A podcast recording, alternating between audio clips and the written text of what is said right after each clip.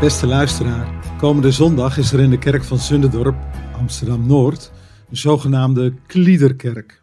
Een speels- en interactief programma rondom een bijbelverhaal, speciaal voor kinderen. En we zien dan heel veel kinderen die we normaal gesproken nooit in de kerk zien. Echt een feest om mee te maken. Zoveel leuke ontmoetingen. En deze zondag is de focus op Rut. Misschien ken je haar verhaal. Rut is in het perspectief van Israël een buitenlandse vrouw. Ze komt uit Moab.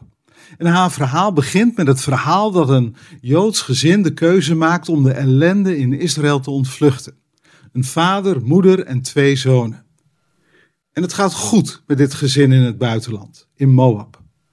De twee zonen trouwen zelfs. Rut is een van de twee schoondochters. Maar dan gaat het helemaal fout. De vader en de twee zonen overlijden. Er blijven twee schoondochters achter, Rut en Orpa. En de moeder. Haar naam is Naomi. En uiteindelijk maakt Naomi de keuze om weer terug te gaan naar Israël. Laat ik even de blik op haar richten. Wat een drama in haar leven. Met z'n vieren op reis gegaan, maar nu zijn er drie graven overgebleven. En ja, ze heeft twee schoondochters. Maar wat een leed. En ik realiseer me dat er vandaag de dag tal van dit soort hartverscheurende verhalen zijn. Van mensen die op de vlucht zijn.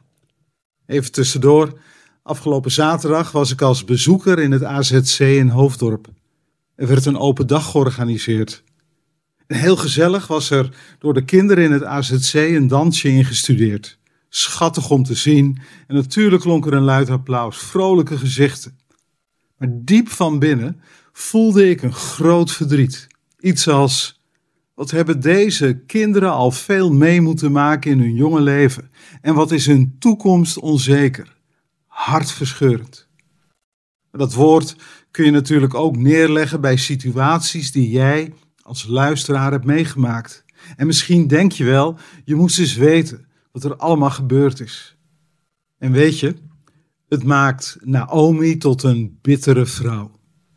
Als ze na al die jaren terugkomt in Israël, horen we haar zeggen, en ik citeer die Bijbeltekst: Noem me niet Naomi, noem me Mara. Want de ontzagwekkende heeft mijn lot zeer bitter gemaakt. De naam Mara verwijst naar haar bitterheid. Zo bestempelt Naomi haar leven en zo beleeft ze haar geloof. Bitterheid is het trefwoord. En ik zie dan dat deze bitterheid twee blokkades met zich meebrengt. De eerste blokkade is richting God zelf. Naomi heeft er geen enkele moeite mee om over God te praten, maar ze geeft God rechtstreeks de schuld voor het drama in haar leven. God is verantwoordelijk voor de dood van haar man en twee zonen. En nu raak ik aan een ingewikkeld thema, dat weet ik. Maar ik durf het wel aan om te zeggen dat Naomi een verwrongen beeld van God heeft gekregen. En haar bitterheid is als een soort gebalde vuist naar de hemel. En dat brengt per definitie krampachtigheid met zich mee. Er is geen ruimte meer om te ontvangen. Geen ruimte voor Gods nabijheid. Bitterheid blokkeert richting God. En daar komt nog bij, bitterheid blokkeert ook naar anderen. Naomi is zo in de ban geraakt van haar ellende dat ze geen oog heeft voor de mensen om haar heen. Bij haar terugkomst in Israël zegt ze helemaal niets over haar schoondochter Rut, die de verrassende keuze had gemaakt om met haar mee te gaan. En juist Rut was voor haar een geschenk uit de hemel. Ze wilde haar schoonmoeder niet in de steek laten. Hoe bijzonder. Maar het lijkt wel alsof Naomi het niet in de gaten heeft.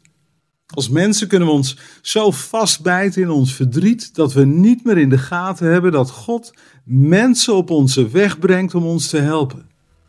Bitterheid maakt eenzaam. Je hebt geen oog voor de mensen die er voor jou willen zijn. Hoe kun je daarin een weg vinden? Over een uurtje wil ik er meer over vertellen. Ik weet wel, bitterheid hoeft niet het laatste woord te hebben. Tot straks.